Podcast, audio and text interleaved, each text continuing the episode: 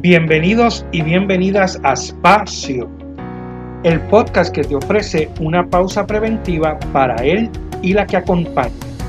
Un spa para tu ser. Espacio para quienes atienden. Un compartir dotado de saberes, vivencias, estrategias para atendernos y así poder atender. Somos Melissa Matei y Rafael de la Torre. Somos Espacio. Un espacio para sanarnos. Saludos a nuestros seguidores y seguidoras que semana tras semana escuchan nuestro espacio. Bienvenido a este nuevo episodio de la tercera temporada. Agradecemos el apoyo recibido y le pedimos que nos sigan comentando, que nos sigan compartiendo sobre lo que los entusiasma, sobre lo que les resuena y que continúen compartiendo el contenido con personas que usted entienda que necesitan tener este espacio semanal, estos 30 minutos reflexivos y que nos sigan acompañando. Recuerden que nos encuentran en las redes sociales, la tercera temporada está en el formato de YouTube y desde la primera temporada hasta este momento estamos en todas las plataformas de podcast según, ¿verdad?, sea tu favorita. También recuerden que nos pueden seguir en Espacio Podcast, ahí salen todos los ¿verdad? Todos los episodios los puedes acceder desde ahí en Facebook y en Instagram como Espacio PR. Así que muy contentos de estar en otro espacio. Como siempre, les acompaña Melissa Matei, aquí con mi amigo, compañero y colega Rafael de la Torre. Saludos, Rafi. Saludos, Melissa, y bienvenidos a nuestros seguidores y seguidoras. Sabes que ya pasamos los 10 episodios de esta temporada y seguiremos con unos cuantos más porque tenemos muchas estrategias de esas herramientas y alternativas que las personas que hemos estado entrevistando nos han hablado de ellos. Así que por ahí vamos a seguir teniendo episodios sobre alternativas y herramientas para hacer pausa, para poder continuar con lo que la vida nos presenta día a día. Saben que si las redes sociales se caen como pasó el otro día, pueden encontrar todos nuestros episodios por Spotify, Google Podcast y otras plataformas de podcast. Y hoy tendremos otro episodio de lujo y nos vamos de viaje hacia México. Así es, Rafi. Qué bien, Rafi, el asunto sobre el evento de las plataformas que sucedió hace unas semanas atrás. Que la gente pueda recordar que sí hay cosas que tiene a su disposición que pueden ser una oportunidad, ¿verdad? Y que pueden ayudarlo. Así que siempre referimos los días feriados como ese día que puedes ponerte al día en los episodios y ahora añadimos, si se caen las redes, ponte al día con Espacio Podcast. Me gustó. Bueno, volvemos internacional. Estaremos conversando con una amiga mexicana que ha aportado también a nuestro crecimiento personal. La conocemos porque estuvo hace unos cuantos años ya, el tiempo pasa muy rápido, nos estuvo visitando acá en Puerto Rico y nos ofreció unos talleres maravillosos, ¿verdad?, que disfrutamos muchísimo. Además de eso, ella tiene muchos proyectos de ayuda y acompañamiento y de forma virtual, ¿verdad?, que ciertamente una de las personas que nos motivó a poder seguir dirigiéndonos a todas las personas a través de este formato virtual, esta nueva oportunidad. Ella se llama Ana Laura Garza, quien nos estará hablando sobre las diferentes estrategias que utiliza, también desde el ámbito de la consejería. Saludos, Ana. Hola, ¿cómo están, Meli? ¿Cómo estás, Rafa? Encantada de compartir este espacio con ustedes, fascinada. Y primero que nada, los felicito por este esfuerzo tan maravilloso que han hecho. Muchas gracias, muchas gracias. Ana, nosotros encantadísimos y honrados de que estés compartiendo este rato con nosotros en Espacio. Te agradecemos también por tu tiempo.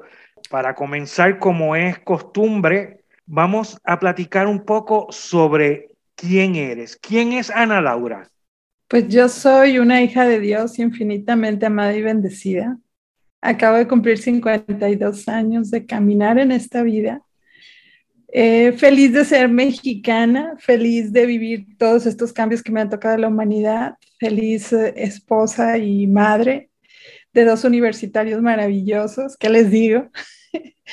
Y feliz de haber permitido que abrirme a las posibilidades que la vida me brinda. He sido caminante toda la vida, siempre soy una autodidacta, mis adicciones son aprender y enseñar. Soy muy curiosa, tengo muchísimos intereses. Como cualquier ser humano, tengo mis luces, mis sombras, mis aciertos, mis errores, mis fortalezas y mis zonas muy grises, ¿no? Soy una apasionada del desarrollo humano, también del focusing en la psicología positiva y todas las herramientas que pueden ayudar al ser humano a florecer.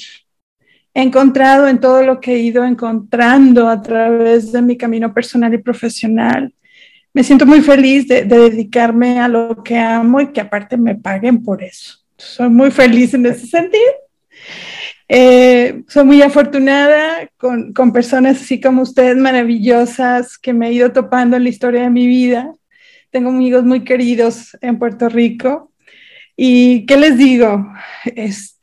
Feliz de estar aquí y feliz de, a mis 52 años, quiero decirles que soy como una niña pequeña mirando cómo evoluciona el mundo, cómo cambia todo. Sí me preocupan y me ocupan los problemas que a toda la humanidad afectan, pero sobre todo me asombra todo lo que da esperanza a la humanidad y al mundo, y siempre de la mano de Dios. Qué bien, qué bonito y qué tierno, ¿verdad? Es lo que me provoca ternura ante tanta negatividad que nos rodea, pues esforzarnos por estar bien para poder entonces ver ese positivismo. Bueno, Ana, nos gustaría entonces ahora que nos hablaras, ¿verdad? Has hecho un resumen espectacular de tu vida, pero ahora un poquito, ¿cómo tú llegas a la consejería o cómo llegas a tus proyectos, ¿verdad? A lo que creo haber captado que es esa pasión por el desarrollo personal. ¿Cómo llegas ahí? Pues primero que nada ha sido un camino muy personal, como todos tenemos historias dolientes en nuestra infancia. Mis papás y mi familia hicieron lo mejor que pudieron y también tuve momentos muy duros de pequeñita, pero siempre fue eso que encontré en el enfoque centrado en la persona, la tendencia actualizante, eso que está dentro del ADN de cada ser humano para que salga adelante, para que sea resiliente, para que florezca, para que sea la mejor versión de sí mismo. Y eso fue lo que pasó conmigo. Desde muy jovencita estuve en ambientes católicos, muy avanzados para esas épocas. Luego de joven estuve en un movimiento católico entre los 18 y 28 años. Por necesidades de mi familia elegí una carrera en ciencias exactas en la contaduría pública. Fui auditora durante 20 años más o menos y me jubilé, pero siempre tuve como esa pasión oculta, ¿no? Siempre estaba como en esa doble vida, ¿no? Entre la auditoría y el desarrollo humano y la auditoría, hasta que finalmente llegó un momento en mi vida en que yo me casé, viví la maternidad y me fui dentro de la empresa a la cuestión de desarrollo humano y cultura y me fui moviendo en las organizaciones. Tengo una maestría en desarrollo humano por la Universidad Iberoamericana y otra maestría en consejería clínica y salud mental por San Mary University en San Antonio, Texas. Y además soy entrenadora y terapeuta Focusing, entrenada por Focusing México, mi maestro Salvador Moreno y mi maestro Edgardo Riveros de Focusing Chile y avalada por el Instituto de Focusing de Nueva York, entre otras cosas. Pero de eso es así como secundario.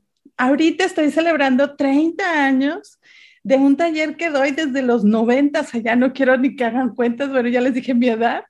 Estoy celebrando 30 años con el taller Diseña tu año. Empecé desde súper jovencita y ha sido un taller que he dado año tras año, pero esa es una de varias cosas que he hecho. Y la consejería llega como a unir todos mis intereses, porque son muy variados, entonces hasta el tema terapéutico me quedaba como un poquito corto y la consejería es todavía un enfoque mucho más amplio, mucho más holístico, donde puedo hablar de Dios, donde puedo hablar de cuestiones concretas como las finanzas personales y familiares, donde podemos hablar de desarrollo profesional también. De hecho, he creado un modelo de abordaje en consejería que le llamo yo Life Counseling, que es consejería de vida, que es una unión entre consejería y coaching, porque también soy coach certificada desde los 2000, ya más de 20 años, ¿no? Entonces, he sido muy bendecida, siempre he buscado, yo como que siempre he puesto manos de Dios, quisiera esto, y las cosas se van abriendo y se van dando, y las empresas y las personas confían en mí. Una de las cosas que he ido trabajando también, un modelo de bienestar integral, le llamo bienestar presente, y justamente de autocuidado integral. Y lo he venido madurando desde los 2000 y 2010, más o menos. Ahorita ya vamos en la versión 2020, no le he metido mano este año porque no estoy muy ocupada. Y bueno, he estado así con Life Counseling, el modelo de autocuidado integral. Otra de las cosas que me llena de mucha felicidad es justamente durante la pandemia, ahorita lo que comentábamos, son las brigadas de primeros auxilios emocionales, PAE+. Logramos superar 4,000 personas hispanas entrenadas como brigadistas de primeros auxilios emocionales con desarrollo humano, psicología positiva y focusing, a lo que yo le llamo el poder sanador de la pausa, en un entrenamiento intensivo de 6 horas, y logramos llegar a todos los estados de México. Yo vivo en el norte de México, a 3 horas de la frontera con Estados Unidos, con Texas. Y logramos también que se integraran personas hispanas de Estados Unidos, el Caribe, Centro y Sudamérica.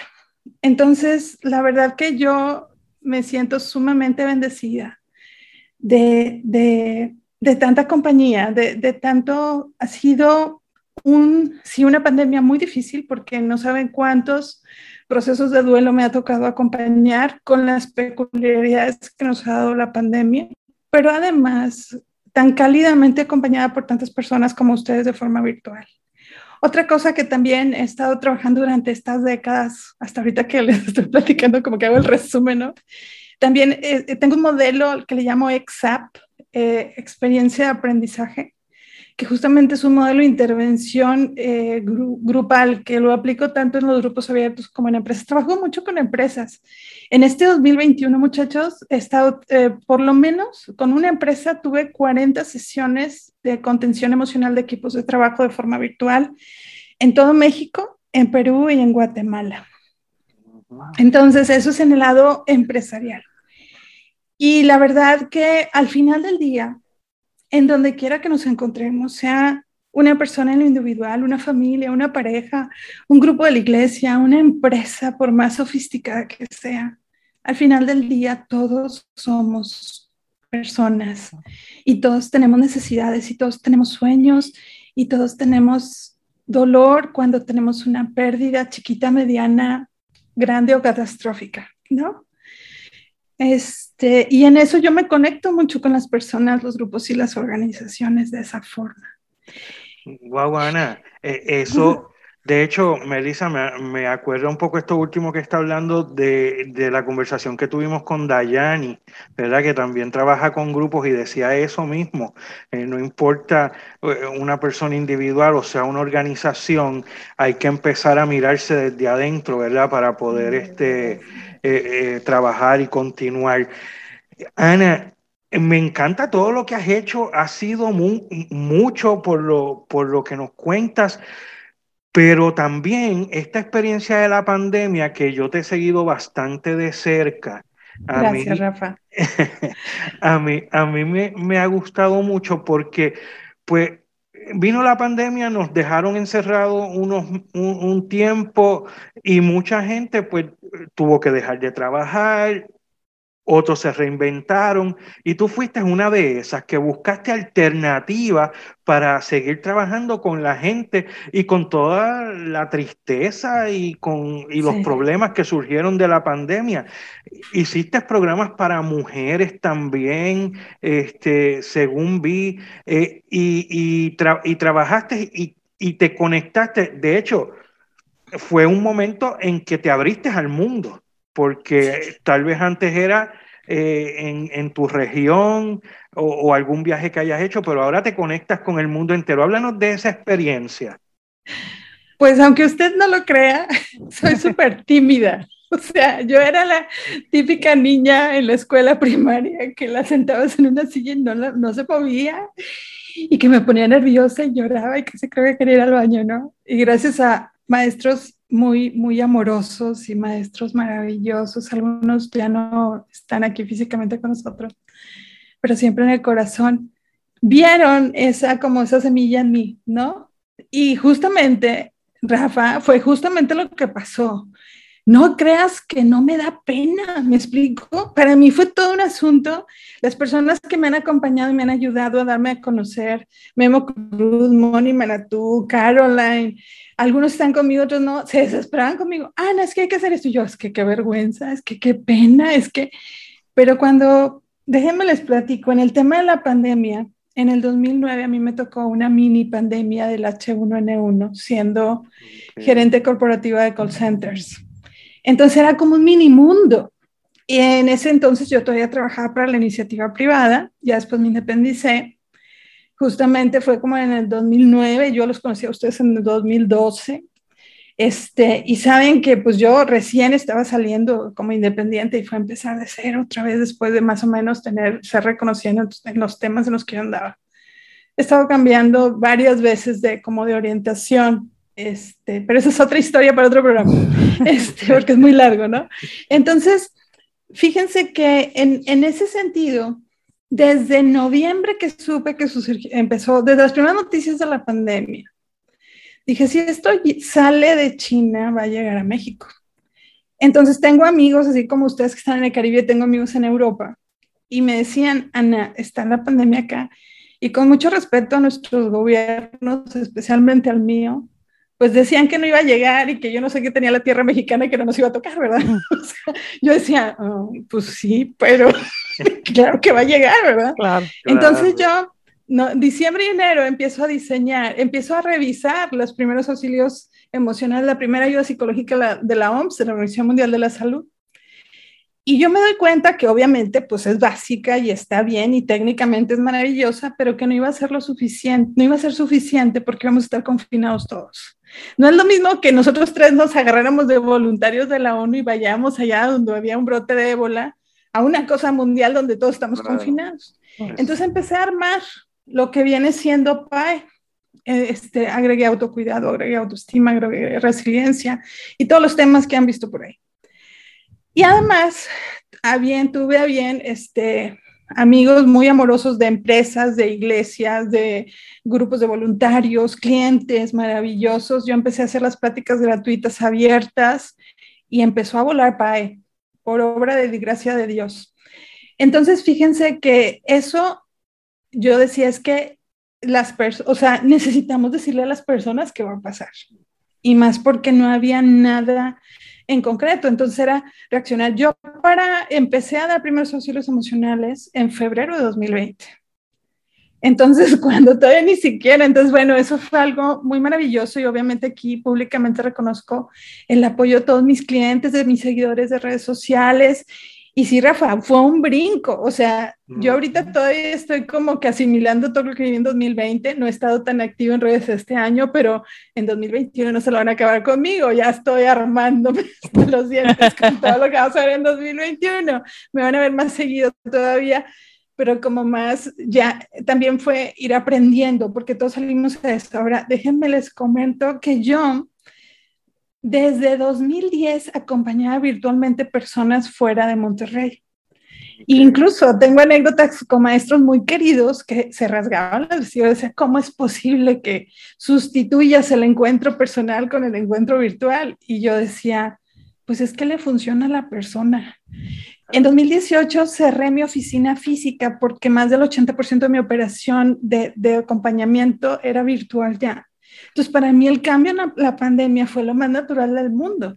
Solo refiné herramientas. Ahorita estoy estudiando marketing digital para entenderle más, ¿verdad? Para hacerlo más fácil todo.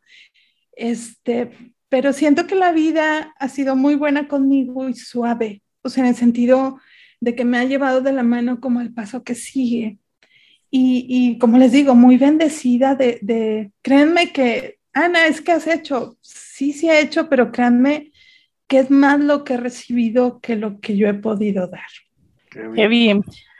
Ana, y cuando tú mencionas, fue sumamente interesante porque coincides con también otros de las personas que hemos entrevistado en el mundo del desarrollo personal. Hay un solo interés que ayuda y es querer ser mejor. Entonces, no depende de quién es el más tímido o el más que se atreve, es el que quiera ser distinto. Entonces, si fueras a mencionarnos de qué manera, ¿verdad? O cuál fue el momento específico, el clic que hizo que tú te lanzaras, ¿verdad? Y que con todo el miedo del mundo que pueda una persona tímida tener, como quiera seguir. Lo que sería eso, ¿verdad? Por si alguien que está escuchando nos tiene toda esta inquietud y se siente justamente ahí, en esta timidez, en no me atrevo, a lo mejor no tiene las personas, ¿verdad?, que te acompañaron a ti, pero ¿qué fue eso que a ti te dijo, vamos? En mi caso fue mucho el deseo. Tengo una escuela muy fuerte desde mi familia, desde mis padres, de servir y ayudar. Fue también la formación católica, la formación en el servicio, hasta como auditora era brindar un servicio. El acompañamiento de forma empírica empecé a los 18 años, Meli. Entonces, yo ahorita tengo 52, yo 30, más de 30 años en esto, primero empírico y luego de forma profesional. En este momento, yo quisiera decirles a las personas que nos escuchan que hay una canción que nadie puede cantar, que es tu canción personal. En la sinfonía de la vida todos venimos a aportar una voz. Yo no puedo cantar ni tu canción, Meli, ni la de Rafa. Solo puedo cantar la mía. Y si yo no canto mi canción, la sinfonía de la vida está incompleta. Entonces mi invitación es a todos los seguidores que nos puedan estar escuchando, a que canten su canción y que la canten a todo pulmón y que confíen que es su canción única y que nadie puede ocupar su lugar. Desde lo más sencillo, hay una YouTuber que es una señora mayor, es una abuelita, ahorita se me escapa el nombre. Ella es una cocinera esa súper tradicional aquí de México, como dicen, con su molcajete, con lo que se muele, el metate para hacer las tortillas de las cosas que cocinamos acá en México. Y yo la amo porque es maravillosa, hermosa, y cualquiera diría, pero es una señora que no tiene una formación, pero esa es su canción y lo hace tan bien. Entonces esa es mi invitación a todos los seguidores. Cantemos con confianza la canción única que venimos a cantar en la sinfonía de la vida. Nadie la va a cantar por nosotros, nadie. Wow, qué bonito, oh, qué bonito, sí. ¿Verdad? Yo aquí. Sí, sí, es que qué forma de decirlo, ¿verdad? Cada cual tiene que dar de lo que es, ¿verdad? Finalmente, esa canción personal, es que te tienes que dar lo que tú eres, lo ofreces, lo das, y el mundo no sería igual si tú no puedes dar lo que tú eres, ¿verdad? De verdad lo has dicho de una manera súper bonita, brutal, fantástica, ¿verdad? Sí, Rafi, yo quería añadir ahí que ¿verdad? En este espacio que nosotros tenemos, que es la exhortación a la pausa, que es la exhortación al trabajo, pues de repente a mí me tocó mucho la frase porque me hace mucho sentido y me da mucha esperanza en los momentos duros de este proceso, porque Ana Laura, tú lo dices con esta dulzura que pareciera simple y fácil, claro. Y sabemos que hay que dedicarle, que hay que tener garras, que hay que querer, pero de cierta manera reafirma el que como toca cantar nuestra canción. Y si me da miedo cantarla, pues hay una tarea de yo trabajar esos miedos, de yo trabajar en mí, ¿verdad? Yo dedicarme a mí para entonces poderme dar, porque es que lo veo, la orquesta está incompleta, la sinfonía está incompleta sin mí, así que no es como que lo voy a dejar para después. Algún día me voy a lanzar, algún día me voy a atender, algún día me voy a trabajar, porque ya sabemos cuán efímera es la vida y no seríamos habremos incumplido, vamos a decirlo de esa manera, con esa sinfonía. Definitivamente espectacular esa analogía que nos hace, y creo que es una dulce invitación, ¿verdad? Sin presión, simplemente como reconociendo el valor que todos tenemos. Y ahora, tocas un tema bien importante, Meli. Por ejemplo, hablaban hace un rato acerca del trabajo con mujeres. Ahorita, por ejemplo, yo tengo un grupo que se llama Mujeres Fénix. Son 1,400 personas. Últimamente no he atendido como debiera ese grupo porque ese es el tema. El asunto no es abrir grupos, el asunto es atenderlos como es debido, ¿no? Y nosotras como mujeres, pero Rafi y los muchachos no se quedan atrás. Traemos como en el ADN, sobre todo lo que es la cultura latinoamericana, no dudo que las demás, pero nosotros que sabemos de esto, traemos como metido hasta el ADN el sacrificio. Me voy a quitar el pan de la boca para dárselo a mi hijo, y es muy loable y aceptable, pero necesitamos dar el amor, un amor saludable, porque luego resulta que te doy el pan de la boca, pero luego te lo cobro con una factura muy fuerte.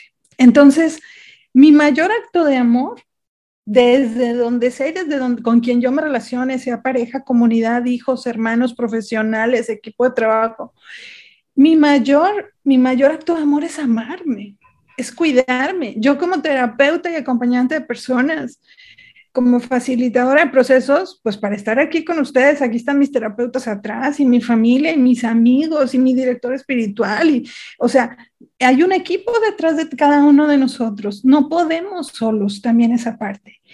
Y otra pregunta que también yo quisiera compartir aquí, que creo que ese ha sido como un factor bien fuerte de centrarse en la vida, para, sobre todo los 4,000 brigadistas PAE, ha sido: ¿qué harías si te quedaran 24 horas de vida?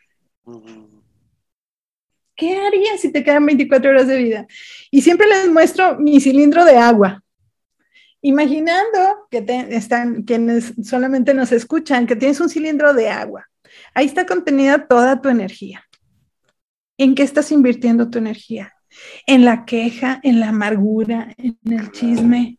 En estarte latigando, lastimando con el pasado, con las cosas que aún no pasan, con cosas que ni son tuyas, con cosas que ni siquiera están en tu control y en tu influencia. Bueno, y si toda esa energía la canalizaras a lo que sí está en tu influencia, lo que sí está en tu control, lo que sí puedes hacer tú, en lugar de morirte en la raya, en cosas que están totalmente fuera de ti. Entonces eso nos da como un respiro y como decir, híjole, esto sí, a esto sí le entro y esto se lo dejo a Dios, a la vida, y es donde hacemos realidad la fe y dejamos de tirar un rollo, perdón por la expresión, un rollo abstracto, sí Dios y yo y entonces, no, es aquí y ahora y en la vida real.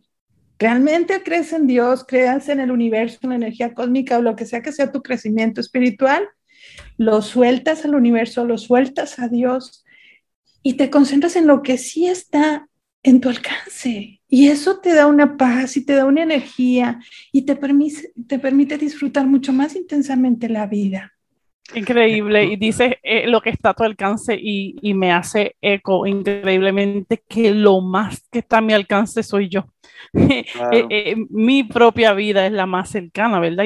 Y muchas veces no la atendemos. Nosotros empezamos este espacio justamente cuando nos envolvimos, ¿verdad?, en pensar que era hacia allá y que con ayudar ya era suficiente, pero lo mencionas muy claramente, el mejor regalo hacia los demás es estar bien yo y ya lo demás va a surgir, porque obviamente mi bienestar va a redundar en el bienestar de otros y si lo hacemos organizadamente y con intención, pues mejor todavía, así que... Y algo muy importante, fíjense, ahorita que tocas esta parte del alcance, por ejemplo, algo que ha sido redundante en todo este tiempo, obviamente, son los procesos de duelo. Y entonces, ¿qué pasa? Cuando yo me doy permiso de llorar, me doy permiso de sentir, me doy permiso de tener días malos porque extraño a esa persona que tanto amo, o a ese trabajo, o ese negocio, o esa casa, o esa relación que perdí. Yo estoy dando permiso a los que están a mi alrededor, entiéndase, pareja, equipo de trabajo, hijos, amigos, hermanos, también de sentir. Porque yo también los quiero invitar a que rompan el paradigma de yo tengo que ser fuerte. Wow. Porque luego vienen las enfermedades y vienen los ataques cardíacos para los muchachos especialmente. Entonces, en ese sentido es permitirme amarme, y al amarme me permito sentir, me permito descansar, me permito cuidarme, me permito ser comprensivo, compasivo y misericordioso conmigo. Este de estos episodios, Melissa y Ana, que me tocan el alma, ¿verdad? Me confrontan precisamente con las cosas que uno hace normalmente y con lo que debería uno estar haciendo. También me encanta porque hemos hecho con Ana como que hemos hilado con otras de los episodios, ¿verdad? Que hemos estado hablando de espiritualidad, que hemos estado hablando de otras cosas que se van hilando aquí en esta conversación con Ana.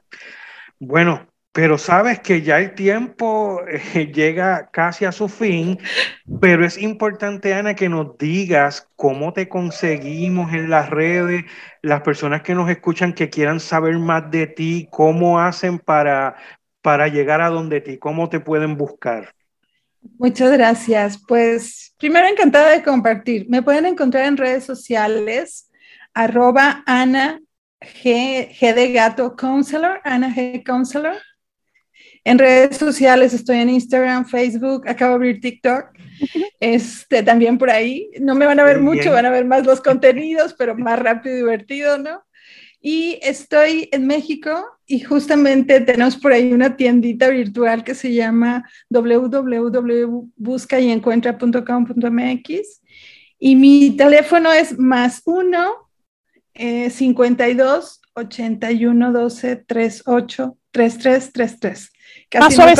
Más suavecito, este es el número. Es +1 52 81 12 38 3333. Casi no contesto llamadas, solamente por WhatsApp, pero todos los WhatsApp los reviso. Así que con todo gusto y espero que nos encontremos en las redes. Hay un grupito que también se llama Pregúntale a la Consejera, donde cualquier pregunta que me hacen llegar, yo trato de contestarla y en base a eso voy diseñando los contenidos que vamos liberando en redes sociales. Y me pueden encontrar también en mi perfil personal, Ana Laura Garza García. Encantada de compartir. De nuevo, felicidades por este espacio. Sé lo que significa trabajar en un proyecto como este y los felicito y los animo. Y la verdad que Dios nos siga dando mucha sabiduría. Yo soy mucho, le llamo yo como una espiritualidad práctica, que creo firmemente que la espiritualidad que no aterrizamos en nuestra vida cotidiana, pues se queda como muy abstracta. Entonces siempre los invito a que nutramos mucha espiritualidad y yo creo que el indicador de nuestra vida es la felicidad. ¿Qué tan disfrutable es? Y no hablo de ausencia de problemas ni que no haya dolor. Entonces siempre te voy a invitar a que disfrutes lo que sí hay, lo que sí tengo, el tiempo que sí tengo, los recursos que sí tengo, las personas que sí tengo a mi lado. Esa siempre va a ser mi invitación y aprender. Si un problema viene y se presenta otra vez, bueno, pues ahí hay algo, una lección, la vida es bien generosa.